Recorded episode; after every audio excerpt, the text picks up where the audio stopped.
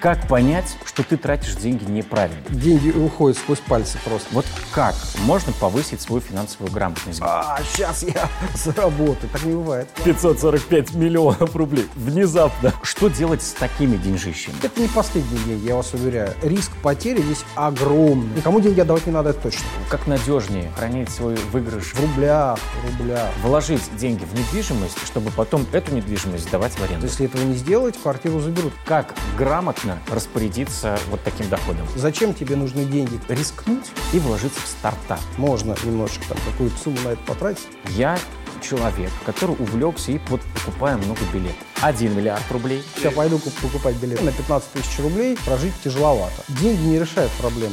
Я себе записал отдельно, в заметках.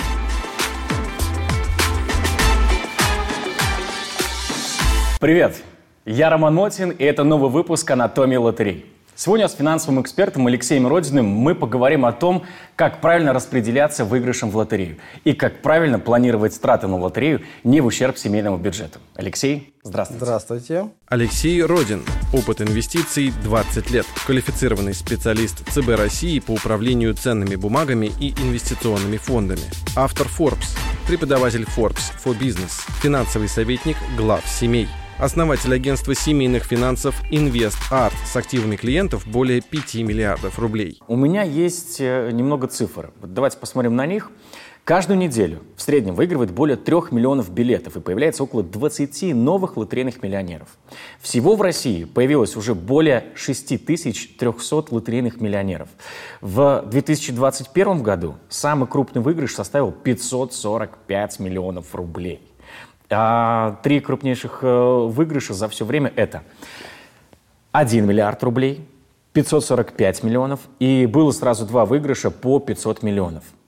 Вот э, ну, говорить, что это крупный... Сейчас пойду куп- покупать билет. Э, Говорить, что это крупный выигрыш, я думаю, даже не стоит, потому что и так понятно. Цифра действительно впечатляет. Вот давайте рассмотрим два сценария.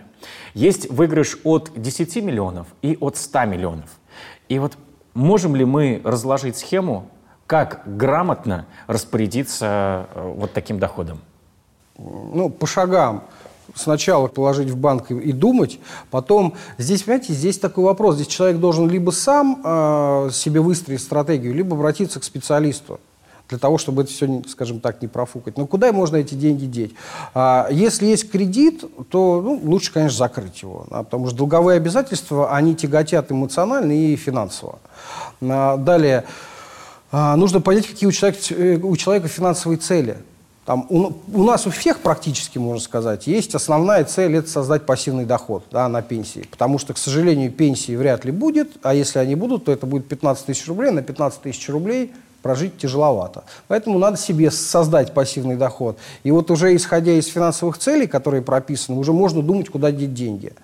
Вот здесь э, нет универсального рецепта. Для каждого будет своя стратегия. В лотерее есть разные выигрыши, да, то есть можно выиграть там 100-200 рублей, можно и, как мы уже упомянули, и там 1 миллион, и сотни миллионов рублей. Но вот если сейчас вернуться к тем м, выигрышам, которые, э, допустим, ну не будут считаться миллионными, ну, к примеру, допустим, вот э, до 100 тысяч рублей. Вот как грамотно инвестировать такие деньги? Я бы эти 100 тысяч рублей взял, открыл бы брокерский счет, купил бы надежные облигации надежного эмитента, положил бы, сел бы, открыл бы книжку, там, YouTube или обратился к специалисту и научился бы. Вот. Потому что не, не зная, невозможно ничего сделать, в принципе. И стоматолог тоже учится там 7 лет, прежде чем вырвать свой первый зуб. И строитель учится там 5 лет, прежде чем положить свой первый кирпич. А, а мы думаем, что инвестиция такая штука. А, сейчас я заработаю. Так не бывает. Есть такая тема у нас все-таки в стране, что э, когда люди э, выигрывают большие суммы денег, э, сразу начинают это отмечать. Собирая всех родных, друзей. И да, безусловно, это дарит много позитивных эмоций. Но также и э, в некоторых случаях бьет по кошельку. Деньги уходят сквозь пальцы просто. Да, вообще, нужно ли это делать? И если да, то как себе э, поставить, может быть, какой-то лимит? Э, вот нужно или нет, это решать не мне, это решать человеку конкретному. Но надо всегда помнить, что э, человек, получивший э, деньги так вот, откуда-то, а тем более выигравший в лотерее, он э, становится эмоционально уязвим очень сильно. И э, вы правильно сказали, что вообще вокруг человека образуется огромная толпа людей, даже появляются родственники, о которых он забыл, они уже не общаются, может быть, сами родственники бросили общение. Они сразу все приходят и говорят, мы так тебя любим. И вот здесь нужно, почему я и говорил еще вот до этого, что надо сделать перерыв, просто успокоиться, отложить деньги далеко-далеко, чтобы нельзя было взять там в банк на, на какой-нибудь долгосрочный вклад, там год, например, и не снимать их. И э, подумать, продумать, как деньги тратить. Да, конечно, можно отметить, э, но я бы, как бы я сделал, я бы очень маленькую сумму на отмечание э, направил. Ну, мы бы с женой сходили в ресторан, выпили бы вина. Все, больше ничего бы я не делал. А дальше я сидел бы, просто распределил бы грамотно всю эту сумму, чтобы она работала, чтобы она не, куда не улетела. Я читал э, некоторые истории, где люди рассказывают, что просто не знали, как распорядиться этими деньгами. Собственно, отсылка к вашему э, ответу. Это и Запада касается. У нас в 90-е тоже такие истории были, когда люди от этого самого незнания ставили золотые унитазы себе.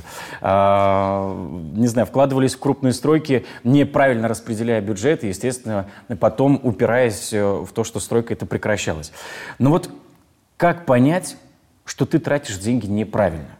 Есть ли вот какие-то маркеры для этого? Ну, я, э, с вашего позволения, отвечу немножко на другой вопрос. Не как понять, а как лучше тратить.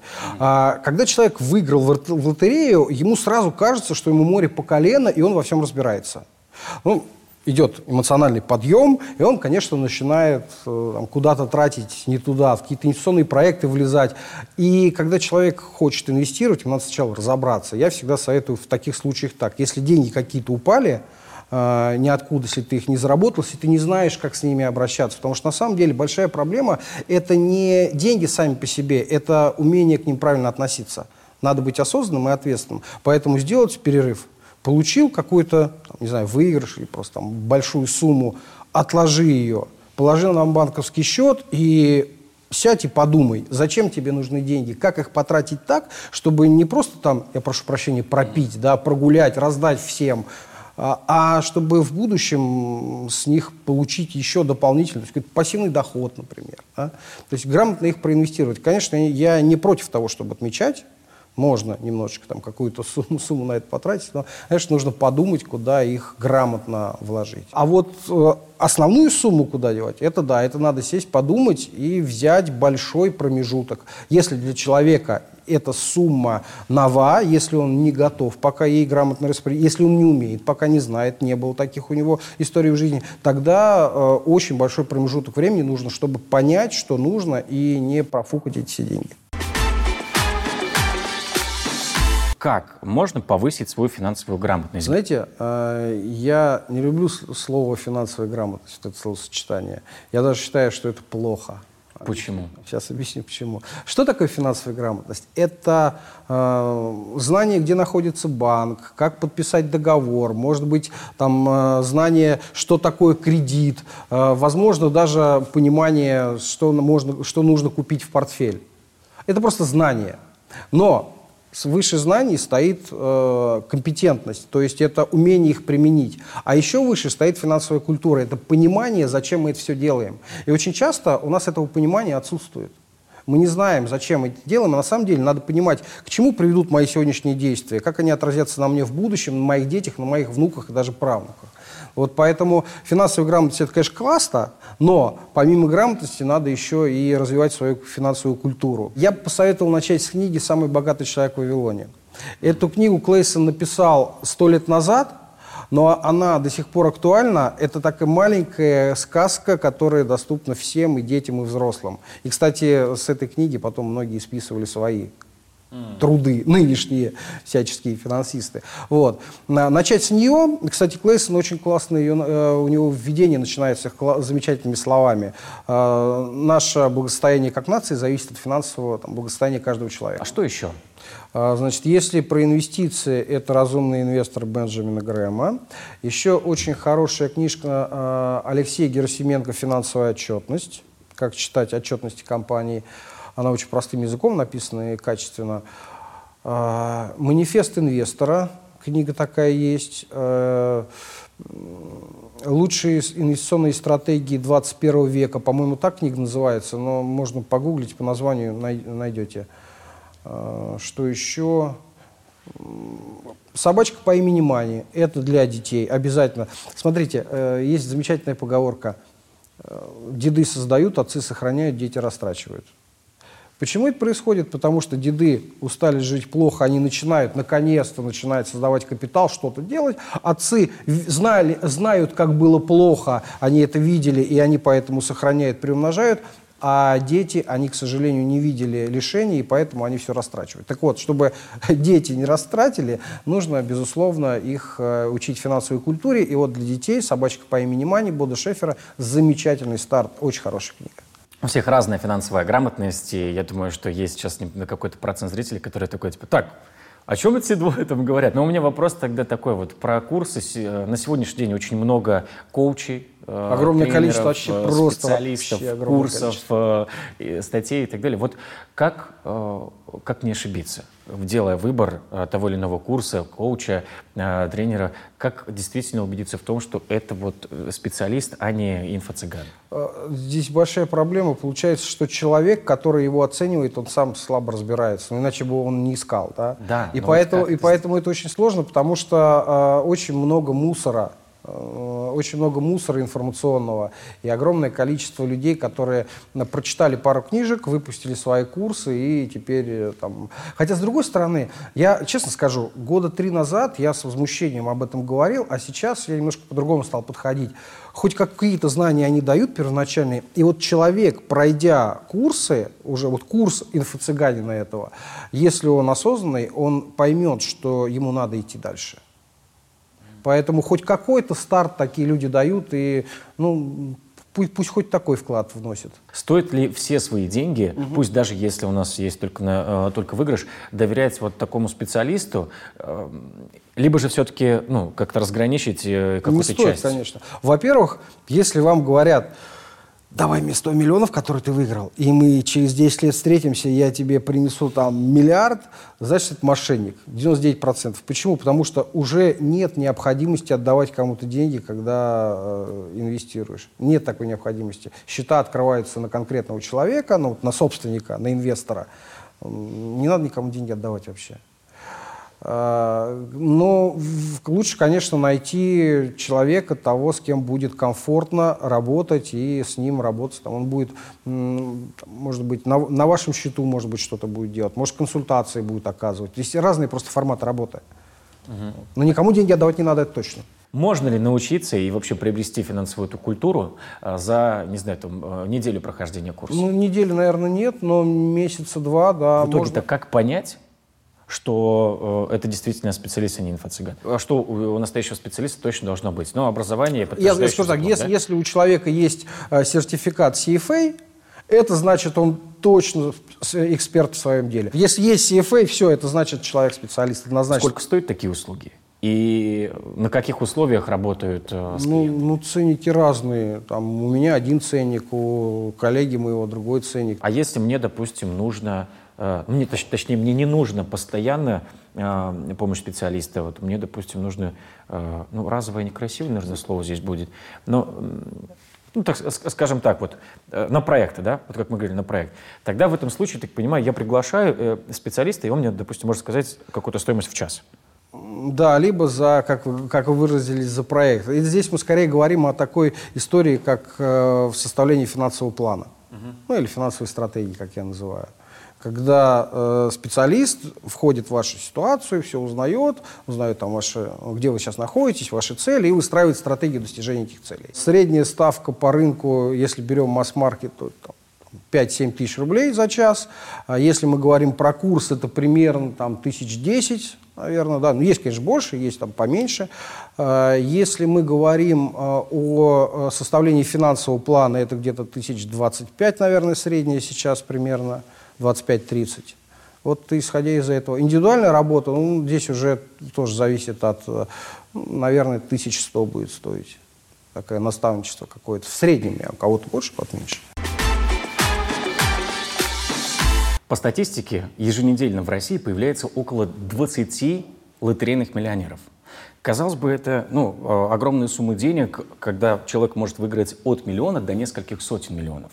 Это действительно та сумма, которая может э, круто просто перевернуть э, всю жизнь человека и закрыть все финансовые потребности. Но вот что еще интереснее, что 60% таких лотерейных миллионеров тратят свой выигрыш на закрытие кредитов и жилищных вопросов. Также лидерами, безусловно, остаются это путешествия, дорогие подарки родным, близким и траты на стоматолога. Вот можете ли э, ответить на такой вопрос, вот почему именно такой выбор? Ну, здесь, наверное, во-первых, потому что люди закредитованы, а во-вторых, потому что они не знают, что с деньгами делать. Конечно, путешествовать надо, это нормально. Кстати, Роман, как вы думаете, какая основная цель у любого человека? В жизни? В жизни, да. Слушайте, э, прожитие с удовольствием? Правильно, быть счастливым у нас у каждого цель основная – быть счастливым. Так вот, человек, конечно, хочет быть счастливым, он э, тратит деньги на путешествия, он отмечает э, выигрыш, но здесь, э, здесь есть одно «но». Э, я считаю, то, что надо немножечко подойти размеренно к этим тратам и не спускать все. Конечно, если есть кредит, кредит надо закрыть, это логично абсолютно, но отпустить все на гулянки, на путешествия, ну, наверное, это не совсем корректно. Если выигрыш составил 5 или 10 миллионов рублей, mm-hmm. но вот у меня есть кредит, как правильнее будет поступить? Вот этот выигрыш сразу потратить на закрытие вот нынешних вот текущих mm-hmm. кредитов, либо же частично, допустим, погасить кредит и частично деньги инвестировать? А, надо посмотреть, сколько прошло времени с начала ипотеки, с начала выплат. Э, если прошло больше половины, то мы уже практически все проценты банку отдали и возвращаем в основном долг. Если, больше, если мы за экватор так перевалили, то, скорее всего, лучше не возвращать долг, не гасить долг, а спокойно проинвестировать, потому что говорю, проценты мы уже все вернули. Вот. А если это только начало ипотеки, там, год, например, прошел из 20, то тогда, конечно, лучше ее погасить. Почему? Потому что э, платежи по кредиту, по ипотеке надо выплачивать обязательно каждый месяц. Если этого не сделать, квартиру заберут, потому что квартира-то еще пока не наша. Она, она наша в, нашей, в нашей голове, она еще пока банковская, можно сказать. Вот. Чтобы квартиру не забрали, нужно каждый месяц платить. А в инвестициях нет гарантии доходности. А если взять вот такой случай, когда действительно выигрыш ну, был большой, mm-hmm. например, там, допустим, от 100 миллионов рублей, вот да. насколько разумно, логично и вообще, может быть, будет правильно вложить деньги в недвижимость, чтобы потом эту недвижимость сдавать в аренду? Это э, очень популярная у нас э, такая схема, я вам скажу честно, у меня нет недвижимости. Я живу на съемных квартирах. Uh-huh. Почему? Потому что мне это э, выгоднее, мне это проще. Но у нас осталось вот еще вот, вот с тех времен э, в голове установка, если у тебя есть квартира, если ты ее как-то там заработал, получил, значит ты чего-то достиг. Э, это, вот, это все-таки установка. И здесь еще, если мы накупаем, мы не, любим недвижимость, если мы накупаем много-много всякой недвижимости и ее сдаем, то это я бы не назвал инвестицией в чистом виде, скорее это бизнес. Почему? Найди арендатора, оплати э, страховку, реши вопрос с соседями, э, отремонтируй мебель, поклей, поклей новые обои, потом заново найди арендатора и так далее. То есть это все-таки бизнес, и надо к этому так подходить. По поводу доходности, если мы возьмем Москву, например, то здесь жилая недвижимость – это доходность примерно 4-5% годовых. В рублях, в рублях. Вот. Конечно, недвижимость растет в стоимости. Мне могут возразить, Алексей, да пусть 5%, но зато она растет в стоимости. Конечно, опять же, давайте возьмем статистику. А, за последние 20 лет скорость роста на уровне инфляции в рублях, а в долларах даже... Что лучше, вклад под проценты или инвестиции? А вы знаете, вот на самом деле вклад под проценты это тоже вид инвестиций, просто он э, консервативный, он низкорисковый и низкодоходный. Чем выше доходность, тем выше риск. Э, вклад в банк это один из самых низкорисковых и низко, низкодоходных вариантов. Э, дальше идут э, где-то наравне облигации. Если облигации государственные, то это очень надежно. Ну, если мы берем там рублевую зону, да. Если это облигации компаний каких-то, то это менее надежно и более, больше будет доходность, э, больше будет, соответственно, процент по ним. Вот. Там следующий пункт, это уже там акции, какие-то фонды, акции. Как понять, э, надо ли покупать э, инвестиции уже известных мировых компаний, таких как Tesla, Facebook, чьи все-таки акции в цене растут не так быстро, или рискнуть и вложиться в стартап, который вот за год может вырасти в 3-4 раза? Надо всегда исходить не из доходности, как мы привыкли, как это нам нравится, а из риска. Если это стартап, то риск потери здесь огромный. Если вы хотите все потерять, ну, конечно, идите все в стартап вложите. Там есть потенциал доходности там, выше, чем на рынке, чем там, инвестиции какие-то просто крупные успешные компании. Но и риск потерять намного выше. Поэтому, э, кстати, знаете, как поступают венчурные инвесторы? Во-первых, это не их последние деньги. Если у человека есть 100 миллионов, которые он венчурные инвестиции направляет, это не последние деньги, я вас уверяю. И он берет эти 100 миллионов и направляет, например, там, условно, э, в 20 различных компаний.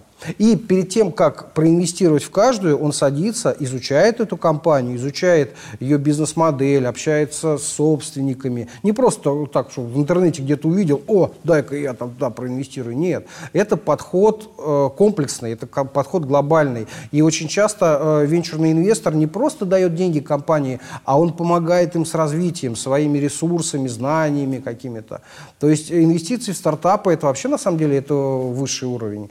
И здесь, ну, для начинающих я бы точно не советовал инвестировать в стартапы. Если хочется с чего-то начать, то тогда лучше взять, например, облигации. Да? Что такое облигации? Облигации – это, простыми словами, долговая расписка. Например, государству нужны деньги. Там, вот нашему государству нужны деньги. Наше государство в лице Минфина, Министерства финансов, выпускает облигации, то есть как бы долговые расписки, и бросает их на рынок. Я, как инвестор, прихожу и за тысячу рублей покупаю одну облигацию там, федерального займа. И получается, что я дал в долг государству. Это надежно. В нашей вот, в рублевой зоне, зоне это самая надежная э, инвестиция, потому что э, государство здесь, ну, это, скажем так, э, самый надежный э, заемщик. Я так понимаю, здесь просто минимальный риск уже. Да, да, это если брать рублевую зону, это самый минимальный риск, который можно придумать. Это даже, кстати, надежнее, чем банк, на самом деле. Даже э, банк с госучастием. Э, почему? Объясню. Э, знаете, что такое страхование вкладов? наверное, слышали. Все мы знаем, да, там, если мы открываем счет в банке, вклад какой-то, помещаем туда деньги, то сумма до миллиона четырехсот, она застрахована государством. Если с банком что-то произойдет, государство из своих денег нам вернет через агентство по страхованию вкладов. Так вот, когда мы покупаем государственную облигацию, это значит, что мы даем деньги государству напрямую, и государство имеет обязательство напрямую перед нами. Не через агентство по страхованию вкладов, как в случае банкротства банка, а напрямую. Поэтому это даже надежнее, чем э, вклад в банке, гособлигации. С этого можно как раз начать. Вы когда сказали про российский рубль, я сразу подумал, а вот э, как надежнее э, хранить свой выигрыш э, в российском рубле или вот перевести валюту? Хороший вопрос. Если валюта, то какая? Да, хороший вопрос. Так, э, смотрите, ну, конечно, к огромному сожалению, рубль пока не является мировой валютой основной. Да? Основная мировая валюта пока еще доллар. Все ему уже лет 20. Ну, вот сколько я инвестициями занимаюсь, вот столько я слышу, то, что доллар скоро рухнет. Но пока это основная валюта. И, конечно, во-первых, инструментов больше э, инвестиционных в долларе. На московской бирже торгуется, если мне память не изменяет, там 280 эмитентов, а только на одной нью-йоркской там порядка 3000. Вот. Больше эмитентов, надежнее, э, надежнее валюты, это, конечно, доллар. Но вот есть, может быть, э, какие-то, не знаю, э, какой-то способ, вот, или хотя бы какие-то вот постоянные, э, с помощью которых можно посчитать риски своих вложений? Волшебная таблетка? Да. Нет. все да, все хотят, все хотят. Нет. Нет. Нету. Нету. Надо просто каждый инструмент изучать. Если я во что-то инвестирую, я это сначала изучаю. Когда человек будет учиться, там, пройдет какой-то курс, либо сам будет учиться, он уже будет понимать, как оценить свои знания. Какая должна быть э, финансовая подушка, чтобы спокойно спать по ночам? Эм, кто-то советует от 3 до 12 месяцев. Но здесь на самом деле все зависит от э, стиля жизни, образа жизни, от дохода. Возьмем, например, топ-менеджер, у которого надежная работа, У него все в порядке, все хорошо, и он, у него все замечательно в бюджете, он все понимает, все разбирается. Он, если даже работу потеряет, то он ее быстро найдет. Ему достаточно, там, может быть, 3-4 месячных расхода иметь такую подушку. А если это какой-нибудь самозанятый, э, который бегает, ищет где-то работу, то такому человеку э, надо иметь деньги на год жизни, может быть, даже на полтора. Видите, у каждого, у каждого по-разному. Почему я, и раньше говорил, что э, финансы это индивидуально. Нету, вот прям такого универсального ответа нету, никогда не будет.